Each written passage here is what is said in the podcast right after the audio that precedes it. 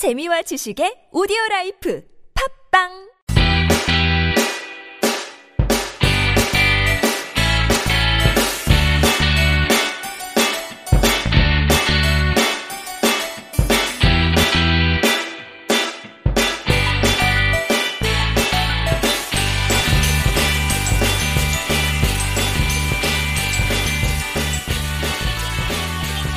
찾아가는 법률 서비스를 지향하는 법률사무소 시우 김삼연 변호사입니다. 27번째 함께 읽는 민법을 시작해 보도록 하겠습니다. 제가 좋아하는 말이며 몇 가지가 있는데 그 중에 한 가지는 호기심이라는 단어입니다. 호기심이라는 말을 무척 좋아하고 우리가 살아가는 데 있어서 가장 중요한 단어가 아닐까라는 생각을 해보는데요. 우리가 모든 것을 알 수 없기 때문에 알고 있지 못하기 때문에 무언가를 배워가야 하는데 만약 호기심이 없다면 그것이 억지로 주어진다면 그것을 받아들이고 자기 것으로 몸으로 체화시키는 것에 언제나 한계가 있게 마련이겠죠. 그렇지만 정말 진심으로 자기가 알고 싶고 얻고 싶어서 그런 호기심이 가득해서 어떤 모르는 미지의 세계에 접근을 한다면 정말 많은 것을 효과적으로 그리고 평생 잊지 않고 자기 것으로 만들어서 사용할 수 있는 그런 지식과 경험들을 배울 수 있지 않나라는 생각이 듭니다. 그 아인슈타인이 예전에 제조공 교육에서는 거의 0점짜리 학생이었다고 하잖아요. 0점짜리 학생이었고 거의 뭐 낙제점을 받는 학생이었는데 나중에 이제 뭐 훌륭하게 특수상대성이론이라든지 뭐 일반상대성이론이라든지 어쨌든 인류의 어떤 삶을 바꿔놓은 그런 가장 위대한 과학자로 꼽히는 뉴턴과 함께 가장 위대한 과학자로 꼽히는 아인슈타인도 제도권 교육에서는 이제 거의 0점짜리 학생이었는데 나중에 이제 자기의 어떤 삶을 되돌아보는 과정에서 제도권 교육이 어떤 자기의 호기심을 억제시키고 사라지게 만들었다라는 얘기를 하면서 어떻게 그렇게 많은 것들을 모두 다 알 수 있게끔 이렇게 알아야 되게끔 만드는지 모르겠다라는 식으로 얘기를 했었는데. 그것에 대해서 뭐 모든 것을 다 동감을 하면서 제도권 교육을 받지 말아야 한다 뭐 이런 식으로 주장을 할 수는 없는 거겠지만 우리의 교육이 좀 너무나 많이 그냥 그냥 주는 것 우리가 어떤 뭐 물론 뭐 사회생활을 해나가는 데 있어서 너무나 많은 것들을 알아야 될 것들이 너무나 많이 있긴 하지만 그런 것들이 어떤 아이가 스스로 알고 싶어서 호기심에 가득해서 접근을 하게끔 하는 것이 아니라 너무 일방적으로 그냥 주는 것이 아닌지 특히 나중 가서는 이제 뭐 어떤 성적을 나누고 그 아이의 어떤 아이들 간의 구별을 하기 위한 수단으로서 이런 공부, 배움을 도구화시키는 것이 아닌지라는 좀 의문이 듭니다.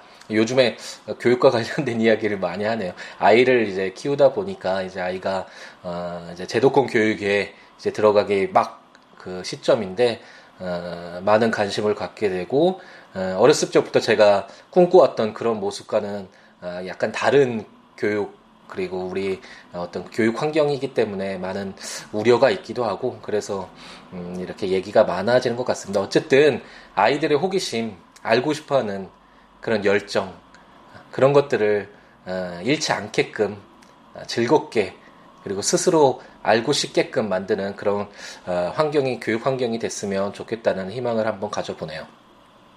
그러면 저희도 이제 호기심을 잔뜩 가지고 한번 지금까지 읽었던 함께 읽는 민법을 통해서 읽었던 민법 총칙 부분을 한번 되새겨 보겠습니다. 이제 몇 번 정도 이렇게 반복을 해드렸기 때문에 어느 정도 그림이 그려질 수도 있을 것 같은데 제가 공부를 하면서 이제 벌써 옛날이 됐는데 거의 옛날이라고 할 수 있을 만큼 오래전 일이지만 공부를 하면서 이제 스스로 좀 깨닫게 된 건 그 전체의 어떤 그림을 그린다라는 게 정말 중요하다라는 생각이 듭니다. 공부할 때 저는 교과서의 우선 목차를 보면서 어떤 내용을 공부해야 되는지를 한번 이렇게 전체적으로 틀을 잡은 다음에 그 해당 부분에 들어가서는 교과서에 나와 있는 그 페이지의 어떤 그 내용들을 제 머릿속에 사진 찍듯이 이렇게 찍어 놓는 식으로 공부를 많이 했습니다. 그래서 공부를 하고 뭐 밥 먹는 시간이나 이제 산책을 하면서 머릿속에 이제 찍어 놨던 내용들을 계속 되새김질 하는 거죠. 그리고 이런 구체적인 세부적인 내용이 큰 틀에서는 어디에 속하는 것인가 이런 것들을 연결시키기 위해서 노력을 했었던 것 같습니다. 그런 것들이 전체적인 어떤 법률 마인드를 형성해 나가는 데 있어서 많은 도움을 받았던 것 같고, 여러분들도 물론 뭐 공부하시는 분들도 많이 들어주시는 것 같은데 그런 분들은 제가 지금 말씀드린 방법이 상당히 효과적이니까 한번 해보시면 좋을 것 같고, 그런 시험 공부가 아니더라도 어떤 법률과 친숙해지기 위해서 이 팟캐스트를 들으시는 분들이나 아니면 뭐 이제 다른 일을 하고 계신 분들도 어떤 것을 배우는 과정에서 그런 방법은 굉장히 좋은 것 같습니다. 큰 틀에서 어떤 틀을 바라본 다음에 그 틀 속에서 이제 구체적인 세부적인 내용들을 내 머릿속에 이제 담아두는 과정, 이제 장기 기억 속으로 이전시키는 그런 과정들의 노력이 공부를 하는데 매우 효과적이지 않나, 효율적이지 않나라는 생각이 드네요. 그래서 저희가 틀을 잡아보면 민법이라는 전체 어떤 이런 법전은 일반법이고 모든 법의 일반법이고 기본법이라고 할 수 있는데, 개인들 간의 어떤 분쟁에 발생했을 때 어떤 기준이 되는, 우리 어쨌든 사회라는 것이 물론 국가라는 행정기관, 어떤 국가라는 어떤 그런 공권력에 의해서 주어지는 관계도 있지만 대부분은 사실 우리 개인들이 서로, 개인과 법인도 마찬가지겠지만 이렇게 주고받는 활동 속에서 만들어지는 게 이 사회잖아요. 이런 가장 방대하고 다양하고 정말 많은 사람들과의 관계를 규율하는 법이기 때문에 양도 많을 수밖에 없고, 정말 문제 발생 그런 여러 가지 사례들도 수백 년 동안 이렇게 쌓여져 왔고, 그렇기 때문에 어렵지만 어쨌든 이런 기본법인 민법을 알면 이제 다른 법률을 이제 나중에 접할 때 훨씬 더 쉽게 법률적 마인드를 바탕에 깔고 접근할 수 있게 되는데, 어쨌든 또 말이 길어지네요. 민법, 이 전체적인 이 민법은 이제 크게 보면 이제 총칙 부분하고 물권, 그리고 채권, 친족, 상속법, 이렇게 5개의 파트로 나눠지는데, 민법 총칙은 약간 특이하게도 뭐 물권이나 채권이나 친족, 상속법도 마찬가지지만 이런 다른 이제 법률을 통해서 이제 규율하고자 하는 그런 부분에서 공통되는 부분들을 이제 뽑아서 민법 총칙편을 만들었다고 했죠.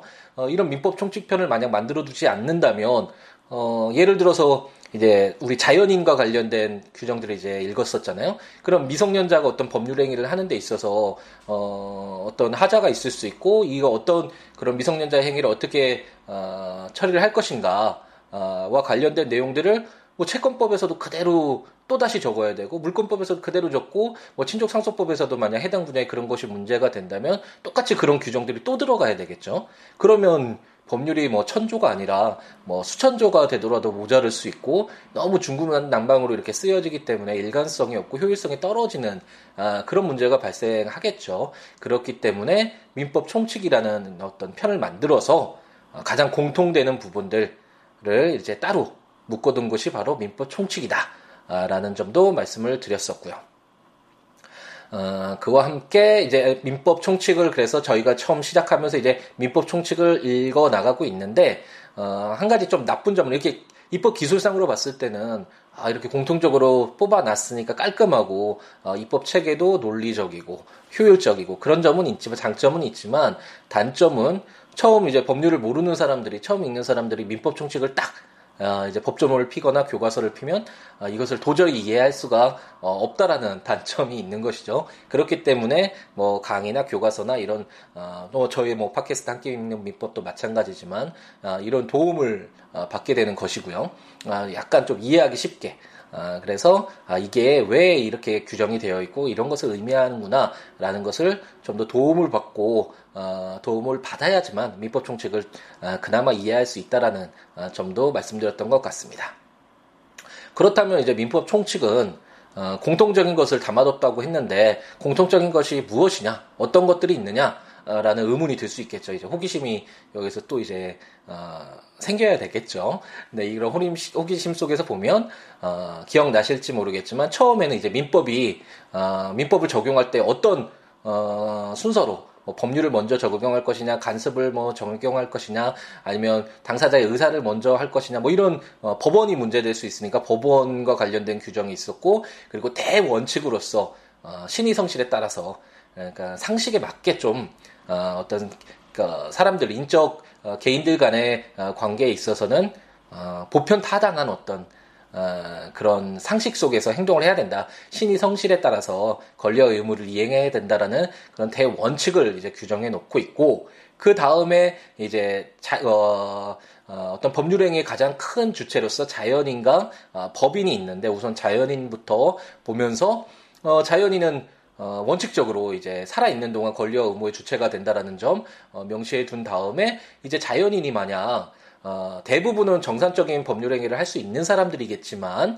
만약 미성년자나 제한능력자, 능력이 약간 부족해서 그 거래행위를 그대로 인정했을 경우에 어떤 중대한 피해를 입힐 수 있기 때문에 보호해줄 취지가 있는 경우, 그런 경우와 관련된 규정들이 자연인과 관련돼서 규정되어 있었죠. 미성년자와 제한능력자와 관련된 규정들이 나와 있었습니다. 그 후에 이제 가장 일반적인 규정으로서 이제 주소와 관련된 내용도 들어 있었고, 그럼 만약 그 주소에 어떤 사람이 떠나거나 부재자가 되거나 아니면 실종이 됐을 때 어떻게 할 것인가와 관련된 내용들도 있었죠. 그 후에 이제 제가 말씀드린 바와 같이 이제 자연인과 함께 또 다른 어떤 법률행위의 가장 큰 주체라고 할 수 있는 법인과 관련된 규정. 하지만 법인은 너무나 요즘에 현대사회에서는 중요한 주체이기 때문에 상법에서 대부분 너무나 자세하게 방대하게 규정되어 있고, 다만 그 중에 가장 기본적인 내용들, 그런 것이 민법에 규정되어 있다는 것을 한번 살펴보았습니다. 또 법인과 관련된 규정에서도 뭐 당연히 법인은 어떻게 탄생과 그 다음에 활동들, 그 활동에서는 법인이 실질적으로 자연인처럼 이렇게 움직일 수가 없기 때문에 기관들이 굉장히 중요했죠. 뭐 이사나 뭐 사원총회나 뭐 감사는 뭐 임의적으로 들 수 있지만 어쨌든 이런 기관들이 매우 중요한 의미를 지닌다는 점도 말씀드렸고, 그렇다면 이제 탄생과 어떤 활동을 봤으면 이제 죽음, 소멸하는 것도 당연히 생각을 하겠죠. 이제 청산 과정이 아마 그 이제 법인에 소멸되는 그 과정 중에 필수적으로 따르는 건데, 그렇게 이제 해산되는 경우, 청산되는 경우, 그리고 파산되는 경우, 이럴 경우에는 또 어떤 법적 효과를 부여할 것인지와 관련된 내용들을 한번 읽어보았었습니다. 이것이 거의 한 100조까지였죠. 그 이후에 이제 주체를 한번 봤으니까, 그럼 이제 객체는 어떻게 될 것인가, 어떤 것을 대상으로 할 것인가, 이것은 특히 물권법에서 많이 중요시 된다라고 말씀드렸었는데, 어쨌든 이제 물건, 그래서 어떤 객체 부분을 규정하고 있었고요. 이 물건 중에서 중요한 것이 이제 뭐 동산이나 부동산 구별, 뭐 과실 부분과 관련된 그런 어떻게 구별할 것인지, 그 수익은 어떻게 나눌 것인지, 뭐 이런 내용들을 한번 읽어보았었습니다. 그리고 이제 가장 중요한 민법 총칙뿐만 아니라 민법에서, 그리고 다른 법률에서도 가장 중요하다고 할 수 있는 이제 법률행위와 관련된 규정들을 한번 읽어보았었는데요. 법률행위란 이제 벌써 막 몇십 번은 한 것 같은데, 법률 효과, 뭐 어떤 나는 뭘 가질 수 있어, 넌 뭘 줘야 돼, 뭐 이런 권리 의무들, 이런 것들을 발생시키는 법률 효과, 이런 법률 효과를 발생시키는 법률 요건은 여러 가지가 있는데, 그 여러 가지 요건, 법률 요건 중에 하나가 바로 법률 행위이고, 다만 이 법률 행위가 약간 특별한 점은 어떤 의사 표시, 그 행위자가 어떤 것을 의도하고 어떤 의사표시를 한 바에 따라서 법률 효과가 주어진다라는 점에서 어쩌면 가장 중요한 법률 요건이다라는 점을 말씀드렸었고, 이런 법률 행위는 정말 많은 형태로, 다양한 형태로 행해지기 때문에 굉장히 어려운 부분이고, 수없이 많이 문제되고, 분쟁에서 사실 재판까지 가는 과정에서 가장 중요한 법원에서 판단 근거도 그 법률 행위에 따른 그 당사자의 의사를 어떻게 해석하고 어떻게 적용할 것인가와 관련된 내용이었다라는 점도 설명을 드렸고요. 이제 법률행위 부분과 이제 들어가서 그런 법률행위가 무효로 되는 부분, 이런 어떤 총칙적인 부분을 한번 읽어보았었고, 아 그래, 그럼 법률행위라는 건 어떤 의사표시를 필수적인 요소로 하는 법률 요건이라고 하는데, 그럼 의사표시는 어떻게 봐야 되느냐, 그와 함께 이제 그러한 의사표시와 관련된 규정들을 보았는데, 특히 어떤 의사표시에 하자가 있을 수가 있잖아요. 뭐 의사표시가 내 진심이 아니었 어떤 비진의 표시가 있을 수도 있고, 다른 사람하고 짜고, 진실되지 않은 어떤 의사표시를 할 수도 있고, 아니면 내가 착오로 착각해서 어떤 의사표시를 할 수도 있고, 아니면 다른 사람이 나를 속였거나, 아니면 막 협박을 했거나, 이런 식으로 해서 어떤 의사표시가 행해질 수도 있잖아요. 이런 어떤 의사표시의 하자가 있을 경우에는 어떻게 처리할 것인가와 관련된 내용들을 한번 읽어보았었고요.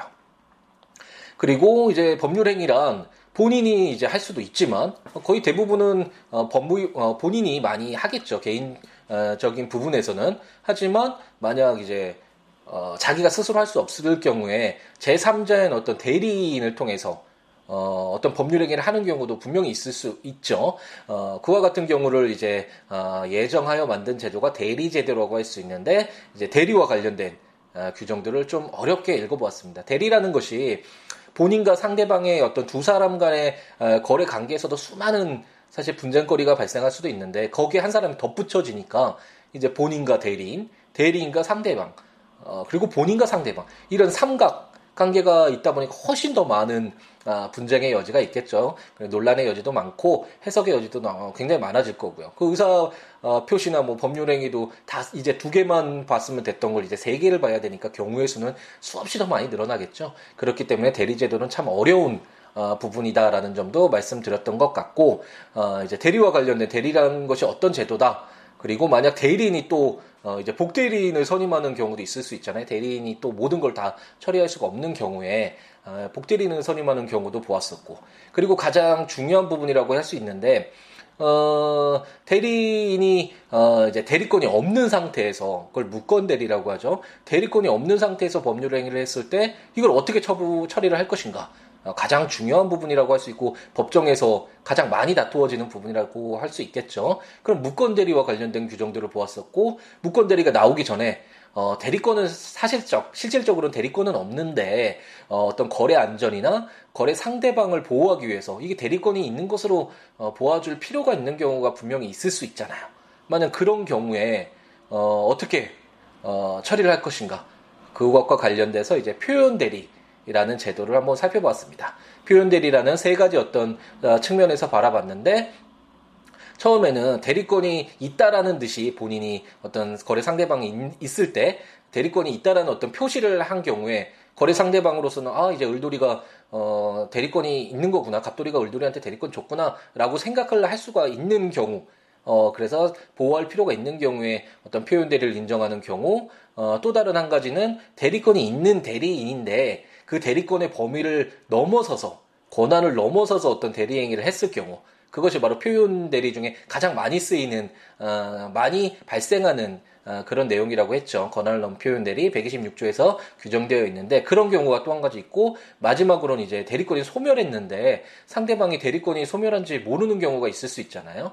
그렇게 거래 상대방을 보호할 필요가 있을 때 인정되는 표현대리, 이렇게 3가지가 굉장히 중요하게 현실 어떤 거래 관계에서도 발생하고, 그렇기 때문에 중요하게 판단을 해야 되며, 실질적으로 법조문은 이렇게 간단할 수도 있지만, 그것이 이제 분쟁이 발생하고 재판까지 갔을 때 법원이 판단하기에는 상당히 어렵고 여러 가지 주장과 입증이 수없이 복잡하게 진행되는 경우다라는 점을 설명드렸던 것 같습니다. 그와 함께 이제 법률행위가 이제 무효가 되는 경우가 있고 취소가 되는 경우도 있겠죠. 이것도 어떤 우리 판택택 시스템의 민법을 잘 나타내주고 있는데, 우리가 이제 주체 부분을 읽으면서 미성년자인 경우에 뭐 취소할 수 있다, 재하능력자일 경우에 법률행위를 취소할 수 있다, 뭐 이런 내용을 한번 읽어봤었는데, 그럼 취소란 뭐냐? 취소는 누가 할 수 있고, 취소가 됐을 때는 어떤 효과가 그럼 부여되는 것이냐? 뭐 이렇게 문제될 수 있고, 그럼 무효인 경우도 있잖아요. 뭐 처음에 법률행위 들어와서 법률행위가 무효되는 경우도 한번 규정들을 읽어보았는데, 그럼 무효란 뭐냐? 무효가 됐을 때 어떤 효과를 부여할 것이냐? 특히 무효인 경우에는 무효는 이제 처음부터 효과가 없는 거지만, 아예 법률 효과가 발생하지 않는 것으로 확정된 것이지만, 그래도 본인이나 아니면 거래 상대방이나 어떤 계약 같은 게 있었다고 했을 때 그것을 유지하고 싶은, 유지해야 될 어떤 사정 변경이 있을 수도 있고요. 이런 경우가 발생할 수 있잖아요. 그럴 경우에 무효행위를 전환했다라고 보거나, 아니면 무효행위 추인했다라고 하거나, 이런 식으로 어떻게 뭐 또 뭐 그리고 또 그 무효 행위가 여러 가지가 합쳐서 하나의 행위로 행해졌을 때 그 부분만 무효로 하고 나머지는 뭐 효력이 있는 것으로 봐야 될 사정이 있는 경우 뭐 이렇게 여러 가지 변수가 있잖아요. 그런 경우에 어떻게 처리할 것인지 관련된 규정이 무효 부분의 중요 부분 규정의 내용이었고, 취소와 관련돼서는 무효랑도 어떤 취지는 같은데 물론 취소는 이제 취소하고 그것이 이제 소급적으로 효력이 없는 것으로 하는 것이 원칙이지만 어떤 그 법률 행위를 그냥 효력이 있는 것으로 남겨둘 필요가 있는 경우가 있을 수 있어서 이제 추인과 관련된 내용들을 중요시 보았고, 이제 당사자가 임의로 하는 추인 외에도 어떤 당사자의 행위를 통해서 추인된 것으로 보자라고 하는 법정 추인과 관련된 규정들도 한번 읽어보았습니다.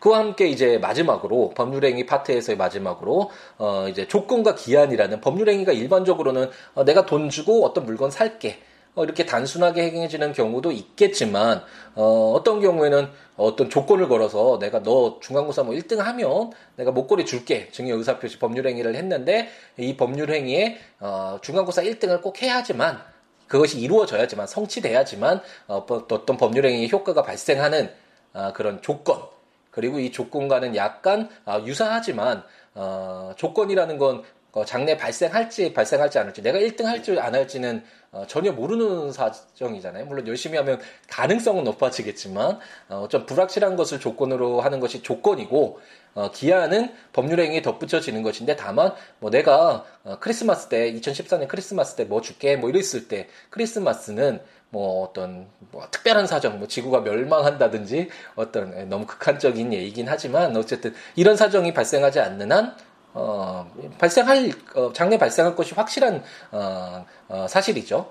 그런 것들이 이제 덧붙여졌을 때 그걸 기한이라고 하고, 이와 같이 법률행위에 조건과 기한이 붙여졌을 때 이것을 어떻게 해석할 것인가와 관련된 내용을 바로 지난 시간 조건과 기한에서 한번 읽어보았습니다. 네, 지금 민법 총칙의 전체적인 틀을 한번 되짚어 봤네요. 저 사실 처음 시작하면서 오랜만에 이제 새벽 방송이 아니라 이제 일요일 이제 사무실에 나와서 정리 좀 하고 이제 녹음을 하는데 날씨도 좋고 그래서 이제 이제 한번 정리를 하고 이제 기간과 관련된 규정을 한번 들어가 보자라고 생각을 했었는데 또 호기심이라는 얘기를 시작하고 나니 한번 총 정리하는 시간이 돼버렸네요. 너무 시간이 길어지면 또 집중력 그리고 약간 지루할 수 있으니까, 그러면 오늘은 특별히 그 중간에 한번 민법 총칙 부분 한번 정리를 하는 시간이었다라고 생각해서 오늘은 이것으로 마무리 짓도록 하고, 이제 나머지 이제 기간 부분, 기간이라는 건 날짜 세는 거라고 생각하면 되겠죠. 어떤 내가 3일 동안 어떤 너의 시계 좀 사용할게 이랬을 때 이 3일을 어떻게 계산할 것인지, 그와 관련해 우리 현실에서도 너무나 많이 쓰이잖아요. 그리고 만약 당사자가 3일이라는 건 이런 시간들 24시간을 3번 더한 72시간을 의미해 이렇게 어떤 얘기를 하거나, 아니면 특별법에 여기에서 3일이란 기간이란 어떤 걸 의미한다라는 어떤 특별한 규정이 없으면 당연히 이 민법에 따라서 이 민법의 어떤 기간 규정이 적용되기 때문에 가장 중요한 부분, 어떻게 보면 그렇게 논점이 막 어렵거나 그런 건 아니지만 가장 중요하고 일반적으로 많이 쓰이는 규정이기 때문에 잘 알아두실 필요는 있고, 근데 기간의 계산이 너무 헷갈려서, 저도 헷갈려서 사실 손가락을 계산할 때 많이 지금도 이용을 하고 있는데, 어쨌든 그건 기간과 관련된 내용들을 한번 다음 시간에 살펴보고, 이제 마지막으로 소멸시효와 관련된 규정. 소멸시효라는 건 원칙적으로는 실질적인 그 권리관계에 따라서 모든 법률 효과를 부여하는 게 원칙이겠죠. 당연히 그게 원칙인데, 장기간 아주 오랫동안 만약 갑돌이가 을돌이한테 어떤 채권이 있었어요. 한 10만 원을 받아야 될 돈이 있었는데 그 돈을 달라는 얘기를 계속 10년 동안 안 했다라고 해보죠. 그러면 을돌이로서는 당연히 갑돌이가 이제 돈 받을 생각 없구나라고 생각하고 이제 살아왔겠죠. 그리고 이제 밥 먹을 때도 많이 자기가 사고 이런 식으로 어떤 현실이 생활이 이루어졌을 텐데, 갑자기 10년 지난 다음에 야 그때 10만 원 주기로 한 거 빨리 줘, 너 채무 있잖아 라고 한다면 그 현재 어떤 사실 상태가 현재 상황이 좀 파괴된다 그럴까요? 어떤 훼손될 여지가 있잖아요. 이처럼 실질적으로는 그 권리 관계에 따라서 법률 효과를 부여하는 것이 맞지만 또 너무나 장기간 어떤 상황이 유지되어 왔기 때문에 그것을 계속 유지되어야 할 필요가 있는 경우에 그런 권리를 소멸시킨 것으로 보자라는 어떤 예외적인 규정이라고 할 수 있겠죠. 예, 이와 관련된 것이 소멸시효인데, 소멸시효도 현실에서 굉장히 많이 쓰이고 채권자들이 사실 자기의 권리를 행사하지 않으면 이제 채권이 없는 것으로 되는 것이니까 채권자로서는 굉장히 유의해서 봐야 될 어떤 규정이라고 할 수 있겠죠. 이런 소멸시효와 관련된 규정들을 한 20여 개의 조문이 좀 넘는데 이런 것을 한 두세 번에 걸쳐서 한번 읽어보고 민법 총칙, 그 대단원의 막을 이제 내려야 되겠네요. 그럼 오늘은 민법 총칙 한번 전체적으로 훑는 시간이었다라고 생각을 하시고 다음에 이제 기간 규정을 통해서 다시 찾아뵙도록 하겠습니다. 저와 연락을 취하고 싶으신 분은 siwo.net, siwoo.law.net 블로그나 02-6959-9970 전화 주시거나 시우로 gmail.com으로 메일 주시면 되겠습니다. 날씨가 참 좋은 일요일인데 일요일 오후 잘 보내시고 다음 한 주도 멋진 한 주 채울 수 있도록 노력하는 우리들이 됐으면 좋겠습니다. 감사합니다.